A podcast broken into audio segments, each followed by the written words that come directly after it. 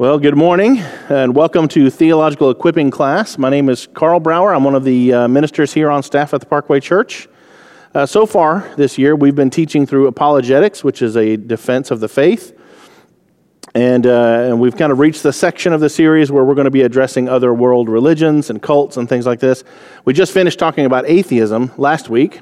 And so, kind of the natural progression of things would have been to next cover uh, cults that would claim to be Christian but aren't, like Mormonism and Jehovah's Witnesses, uh, and then move on to other non-religion, non-Christian religions like Buddhism, Islam, Hinduism, things like that, and then to wrap things up with some sort of junk drawer of other small cults that have kind of had an impact.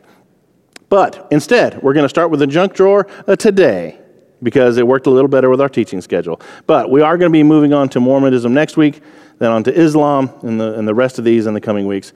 Uh, today, we're going to consider five smaller systems of beliefs or cults uh, that have had some measure of influence in the world over the past 150 years or so. Uh, we'll be looking at witchcraft, Wicca stuff. We'll be looking at the Hebrew roots movement, the black Hebrew Israelites, Scientology, and Christian science. So, we're going to be talking about a bunch of stuff. Uh, we may even have a little time left over to talk about Jediism, which is an actual belief in the Force, as depicted in the Star Wars films and uh, Pastafarianism, which is a group of people who worship a flying spaghetti monster. Yes, those are both real, and no, we will not actually be talking about either of them. But some of the stuff we will cover today isn't that far off. But since we'll be talking about some of these minor cults today, I thought we should start with a definition. What is a cult? Uh, we may tend to kind of define cults in our minds as being small groups of religious fanatics that have some sort of tragic ending uh, like the Branch Davidians in Waco in 1993, who had a 51 day standoff with the ATF, and 76 of them ended up being killed. Or the Jonestown incident or massacre in 1979, where over 900 people committed mass suicide because their leader, Jim Jones, told them to. But the reality is, there are many cults that have not been captured, captured the attention of the people or the news headlines in quite that same dramatic fashion. Walter Martin, who uh, wrote one of the definitive works on the subject of cults, defines it this way. He says a cult is any religious group which differs significantly in one or more respects as to belief or practice from those religious groups which are regarded as the normative expressions of religion in our total culture. That's basically a really long winded way of saying any group of people that has religious beliefs but they don't fit into the major mainstream religions is a cult. So these groups, these cults, tend uh, to have a charismatic leader who kind of spearheads the movement, keeps things moving forward through sheer will and determination or perhaps manipulation. This isn't always the case, but it's common enough to mention. Uh, similarly, like anytime the staff of Parkway gets together to play some sort of competitive sport, I don't always lose, but it happens often enough that it's worth mentioning. So, let's get started by talking about Hebrew roots. Hebrew roots. This group uh, has uh, other names uh, Hebraic roots, Jewish roots, uh, Nazarene Judaism, and others. Uh, the basic beliefs of this group kind of focus primarily on trying to live like a first century Jew in some respects. And the reason is because Jesus was a first century Jew. Jesus obeyed the Torah perfectly, and so should we. They're basically just kind of asking, what would Jesus do back then? Before the atonement. They generally believe that Jesus is indeed the Messiah and that salvation comes through him, but they still want to hold to the Torah. They want to try to obey the Old Testament law, follow the law of Moses, the Mosaic law. So they try to observe, observe Sabbath. They uh, celebrate feasts, holy days, things like this. Uh, many of them will learn and speak Hebrew. Uh, they will choose to only use the Hebrew name for God, Yahweh, or uh, the Hebrew name for Jesus, Yeshua. Uh, and so, a little bit of background. In the early 20th century, uh, there were several groups uh, that generally kind of held to these positions, but they were more ecclesiologically organized and had a structure and a hierarchy to their leadership, some of which continue on today. So, these include things like Messianic Judaism, uh, the Sacred Name Movement, the Worldwide Church of God, uh, and just the Church of God. And it was out of this last one, the Church of God, uh, that the Hebrew roots movement began to take shape and kind of gain some traction in the late 1980s and early 1990s under the leadership of Dean Wheelock and his wife Susan. Uh, incidentally, they have a legal copyright on the name Hebrew Roots. If you go to their website, there's a little R with a circle around it next to Hebrew Roots. You can't use that name. So, this movement, as it's been called, uh, kind of has been more grassroots in nature and has largely existed online. There are very few formal gatherings or meetings. Many of its adherents uh, will just attend a Jewish synagogue in their local community in order to participate in corporate worship. Um, but within this group, or within this movement, this, this uh, Hebrew roots movement, there are kind of differing levels of commitment to this belief system. So, most Hebrew roots uh, adherents would say that you should obey the law of Moses. You should follow the Ten Commandments. You, sh- you should uh, submit yourself to the Mosaic law. A smaller contingent of that group would say that you must obey the laws of Moses for salvation. In order to be saved, you must obey these laws and obey them correctly and consistently and essentially perfectly. A smaller contingent of the group would go as, as far as to reject the writings of Paul. They would say, uh, anything Paul wrote in the New Testament is out, doesn't count. We're not listening to that, primarily because many of Paul's writings refute the positions that they're wanting to hold. And then an even smaller contingent of the Hebrew roots movement would reject Jesus outright. They would hold to a more consistent uh, Jewish perspective of the Messiah having not come. Uh, so at the end of the day, they kind of have this dual righteousness in mind. So the, the majority of the Hebrew roots adherents would say uh, that faith in Jesus is necessary, that you must believe upon Jesus as the Messiah, but that also you must do these works in order to be saved, that there's this dual righteousness. Uh, they would say Jesus was a Jew and he followed and obeyed the Torah, so we should too. And so they, you end up with this problem that they're generally denying the work of Christ. They deny that his life and his death and his resurrection have purchased righteousness for those who've been given the gift of faith, but instead that he has indeed come to save, uh, but there is work to be done on behalf of the individual for that salvation to come to fruition. So there's general belief in Christ as a Savior versus this perfect obedience that counts for believers, that has been fulfilled in Christ, Him fulfilling that Mosaic law. So we are no longer under the law. We no longer have to keep the Sabbath. We no longer are called to abstain from certain foods. Colossians 2, verses 16 and 17 say, Therefore, let no one pass judgment on you in questions of food and drink, or with regard to a festival, or a new moon, or a Sabbath Right, this is like a guy who's like a third string running back on the NFL championship team that just won the Super Bowl, but he insists that he cannot accept the trophy. He cannot say that he's a winner unless he throws as many touchdown passes as the star quarterback did.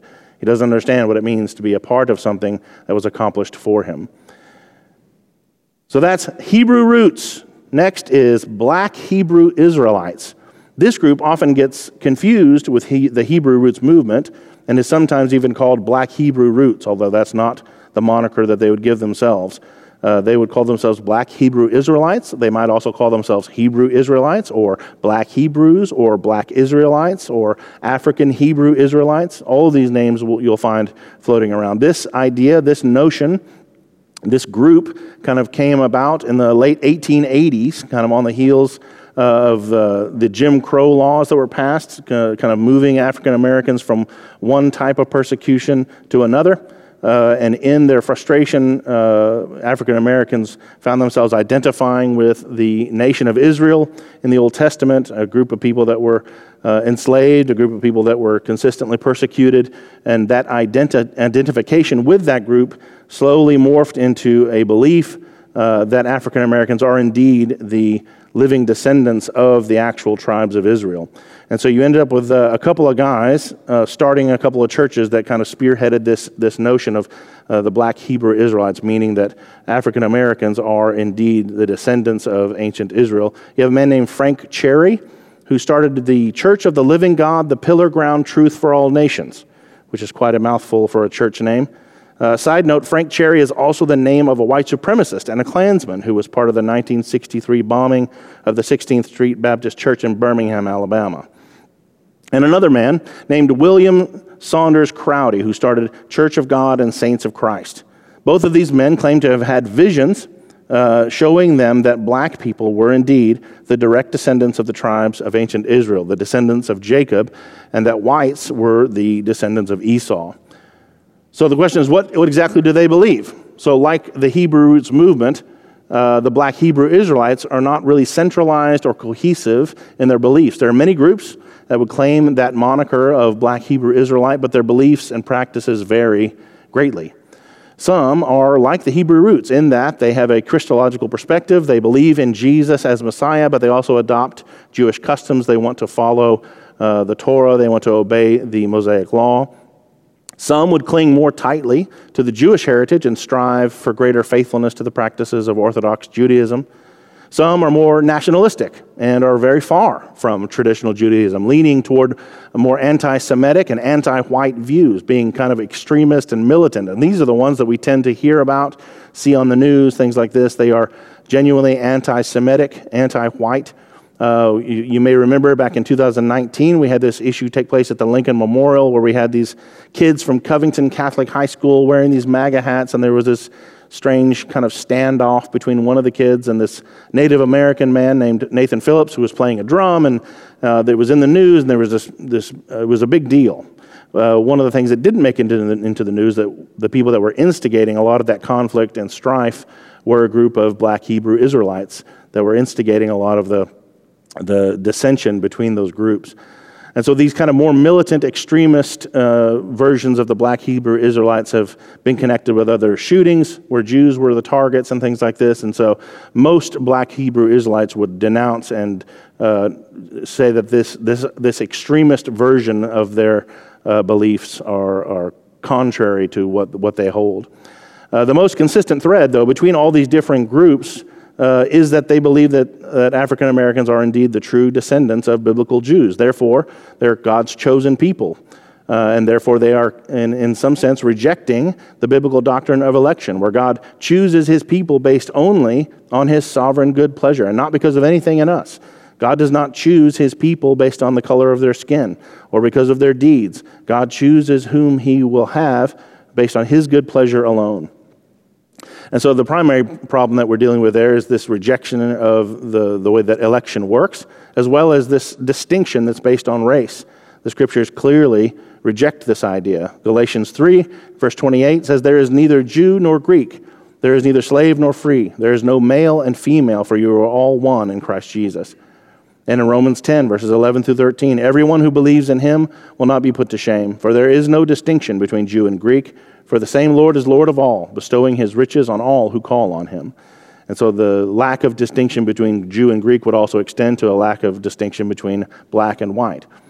And so there is, a, in addition to this uh, unbiblical distinction, you also have this elevation of works over faith in regards to following the Mosaic law. So that's black Hebrew Israelites. Next is witchcraft and Wicca. Right, this one has been around since essentially the beginning. I mean, if we look in the scriptures, we find witchcraft and things like it mentioned uh, on a number of occasions. You find uh, Pharaoh uh, had sorcerers uh, that he called in to imitate some of the miracles that God was doing through Moses, the turning a staff into a snake and things like this. Uh, in 1 Samuel chapter 28, you've got uh, King Saul who wants to talk to Samuel, the prophet, but Samuel's dead.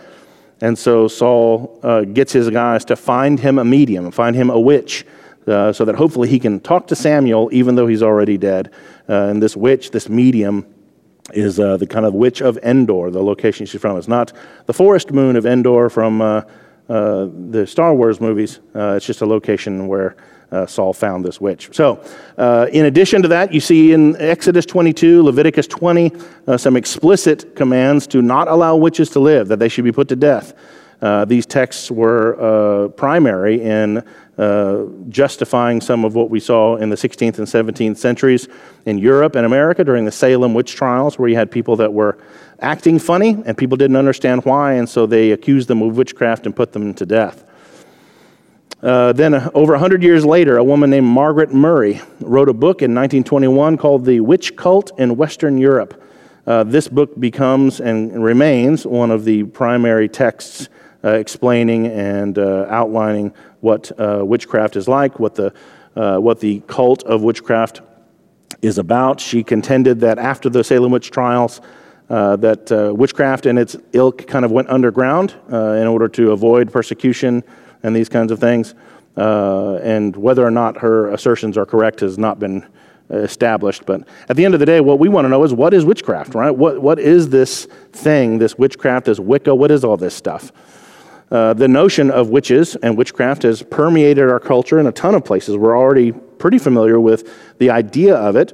Uh, it's one of the most popular uh, outfits to dress up as on Halloween.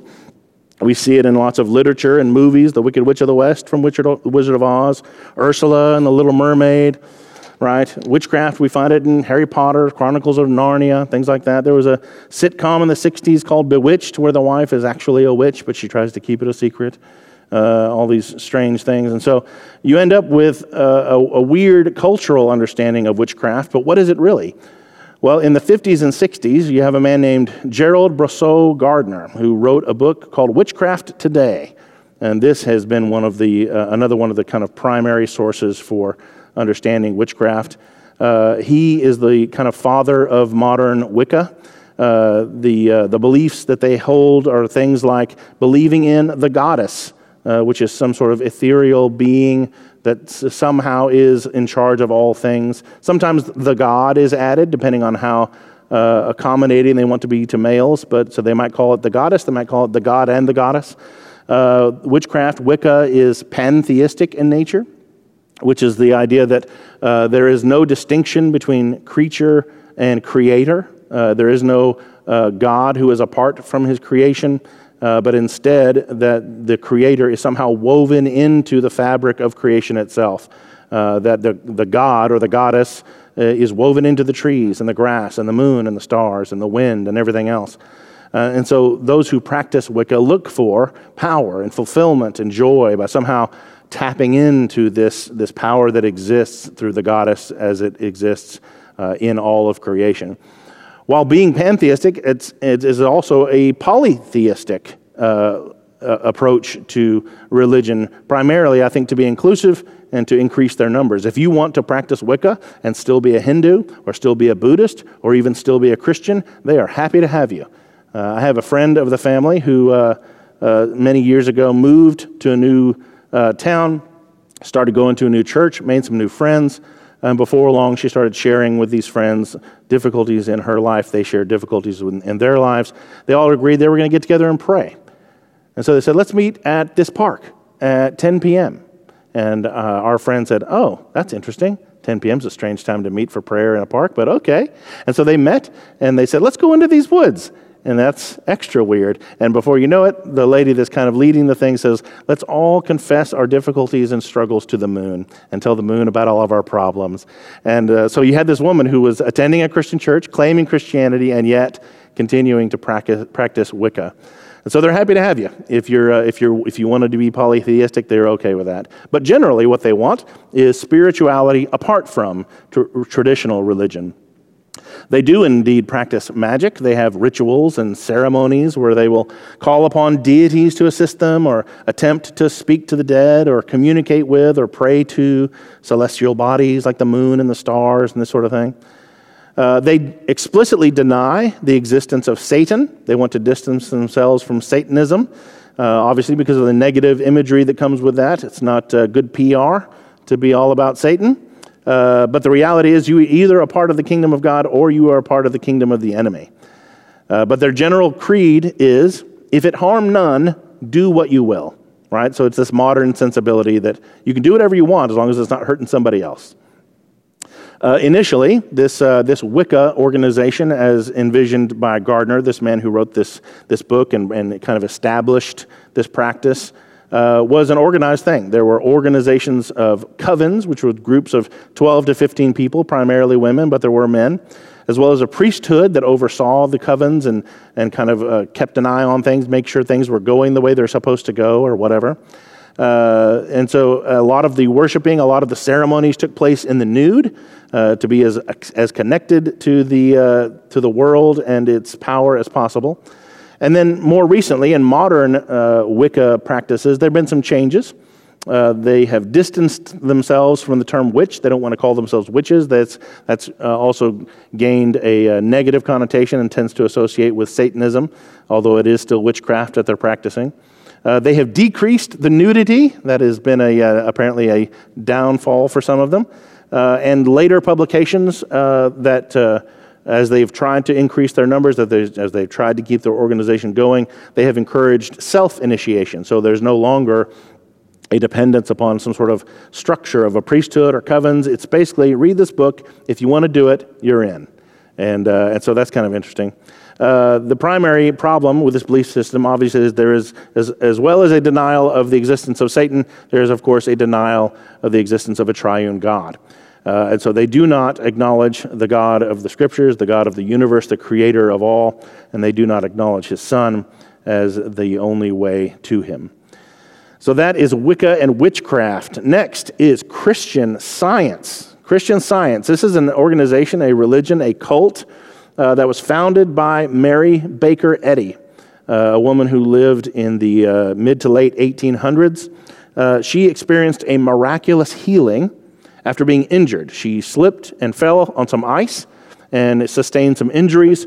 According to her, the doctor said that her injuries were internal, that they were terrible, and it was going to be not something she could recover from. And uh, she then subsequently read the scriptures. She read the passage about Jesus healing a paralytic and was immediately healed. And she says she experienced better life and health than she ever did from that moment forward. Interestingly, she still sued the city for money because she said she was suffering from the effects of that fall. But her conclusion was the scriptures have the power to heal. Uh, and she began to want to seek and find out how that works. How is it that I read this book and I'm healed? Because that's clearly how it works, and I want to teach others how to do it. And so she studies on her own, she thinks on her own, and she writes a book called Science and Health in 1875. This book has since become considered a sacred and inspired writing that is studied alongside the scriptures.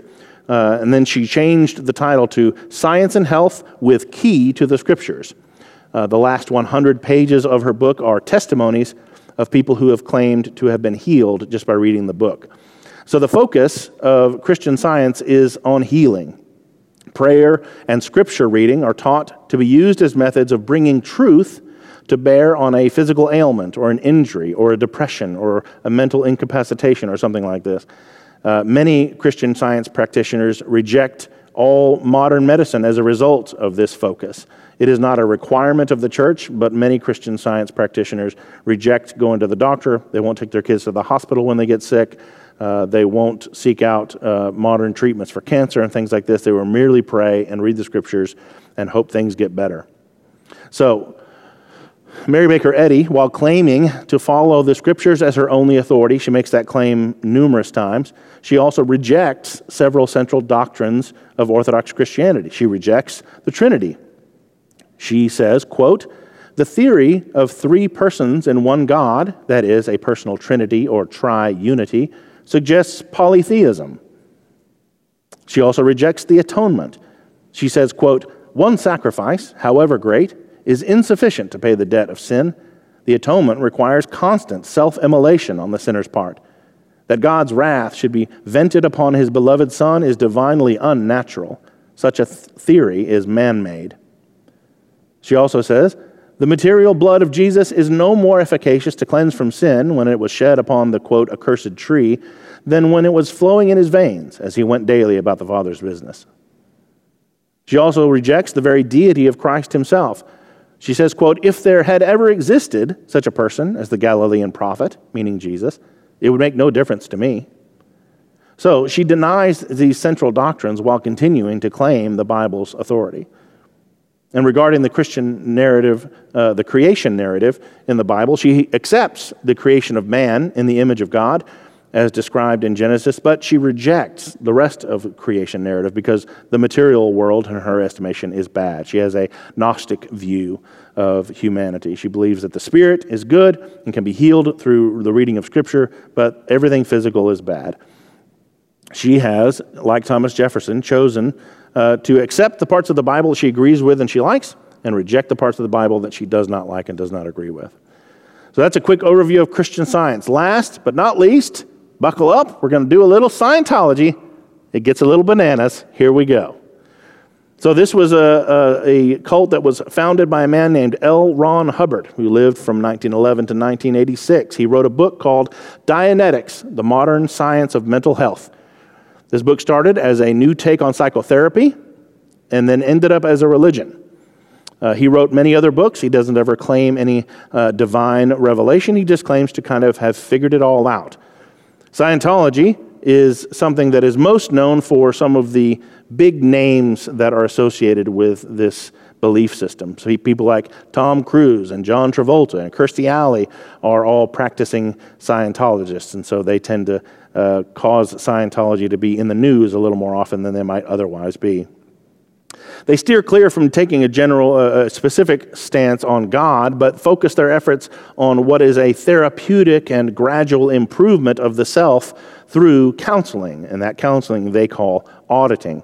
Uh, so I'm now going to have to give you some terminology in order to understand how Scientology works. We're going to going to list off a few words that L. Ron Hubbard made up for the purposes of establishing uh, the methodology of his religion. Uh, he made up lots of words, but I'm only going to share a few of the a few of them with you now in order to help explain what they do and how they do it. The terminology you need to know is that things that are bad, bad experiences, bad choices, bad uh, environments, sad things, anything negative that's ever happened to you is stored as a memory in your brain called an engram. Engrams are bad stuff that happened to you. The subconscious mind that we might know from kind of you know, modern psychotherapy, this place where your brain works and thinks and considers things, but you don't actively, consciously think about those things, he calls that the reactive mind. The counseling that they would do, he calls auditing. The person who does the counseling is an auditor. The person who receives the counseling, at least in the beginning, is called a pre clear. I'll explain what that means in a moment. And then the soul, the spiritual part of a person, is called a thetan. Thetan coming from the Greek word theta, which means life. And then lastly, just for funsies, I'll share uh, that the word used to describe someone who is not a Scientologist is wog. Right? Think of like Harry Potter, where they call non magical people muggles. Scientologists call you and I wogs. Uh, the goal is of Scientology is to use this auditing to remove engrams from the reactive mind. So take these bad experiences and remove them from your reactive mind, your subconscious. Get them out of there, uh, leading ultimately to the complete elimination of the reactive mind altogether, leaving the person what they would call clear, which is why someone who just begins the, this auditing process is a pre clear. Now, Scientologists have these various levels that you can achieve. You start off as a pre clear, and over time you become referred to as clear because you've mostly done a good job of getting those engrams out of there. Then you become what's known as an operating thetan. An operating thetan is a person who is on their way to perfection and absolutely removing their, their reactive mind altogether. There are currently eight levels of operating thetan in the Scientologist church. There have been promises of levels 9 through 15 being released, uh, but they have not come out yet.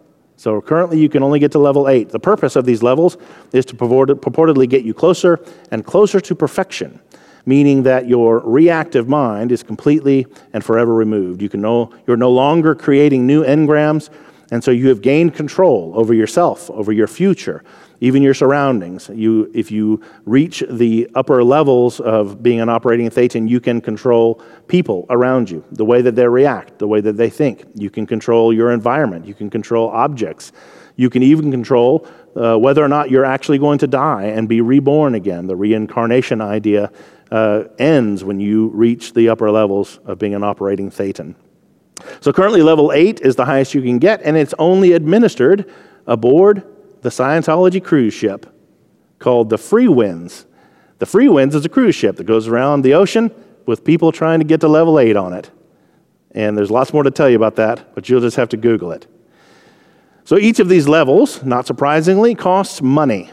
It's like taking a college course. Things start off about $650 to $800 to take a course, which comes with some books that you need to read and then some activities that you need to complete. So it starts off 650, 800 bucks or so, quickly gets into the multiple thousands, and when you get to about level seven of being an operating thetan, you're spending 30 to 40 grand per year. and you're working on level seven for decades. And so it sounds like it might be just a money making scheme come up with by L. Ron Hubbard, but we don't need to figure that out. We can just let him tell us. Here's a quote Writing for a penny a word is ridiculous. L. Ron Hubbard used to be a science fiction writer before he wrote his Dianetics. So he says, writing for a penny a word is ridiculous. If a man really wants to make a million dollars, the best way would be to start his own religion. So he did. So the problems of Scientology certainly are the denial of a triune God, this Gnostic view of the, the spiritual Thetan being the valuable thing, uh, that your body is some sort of weird meat cage that holds your Thetan. Uh, and so it's, a, it's an interesting uh, and almost laughable belief system and yet, many, many people hold to it and are striving uh, to work their way up that ladder. So let me wrap this up. At the end of the day, all these cults have at least one thing in common the adherents, and sometimes their leaders as well, are looking for something. They're looking for meaning, they're looking for purpose, for value, and for comfort in a broken and a sinful world. And what they seek is never going to be found in the control of their own minds or over their own environments or over their own circumstances. The comfort and the peace that is sought by Hebrew roots, that is sought by black Hebrew Israelites, by Wicca, by the Church of Christian Science, the Church of Scientology, is only found in the good news of the kingdom. That God is setting the sin scarred world to rights through the life and death and burial and resurre- resurrection of Jesus Christ, the Son of God, the only way to the Father. Let's pray. Father, we thank you that you love us. We thank you that you are a good Father who gives good gifts to his children. And so while we may think about these strange cults that we've never really personally interacted with, we may not know anyone who practices these things, we might look at these things and laugh. We might look at these things and say, How silly. And while we wouldn't be wrong, we pray that you'll help us to remember these are men and women and even children who've been created in your image who need the gospel. They need the truth of Christ. And so we pray for those who are practicing these things, uh, hoping to find what they're seeking, but knowing uh, full well that they will not find it apart from you. So we ask for you to be gracious, to reveal yourself to those who are far from you and, and chasing after false idols, who are believing false doctrine, who are teaching heresy. We ask for you to, uh, to bless them with your mercy and your grace to reveal the truth of your word to them, that it might be illuminated to their hearts who Christ is and what he's done. And so we ask for you to help us to be gracious and to be patient uh, with those who think wrongly about what is true, uh, that we might be faithful to share the good news with those who are perishing. We thank you so much for the opportunity that we have to, uh, to think about these things together and pray that we will be mutually encouraged by one another's faith as we prepare to gather again. It's in Christ that we pray. Amen.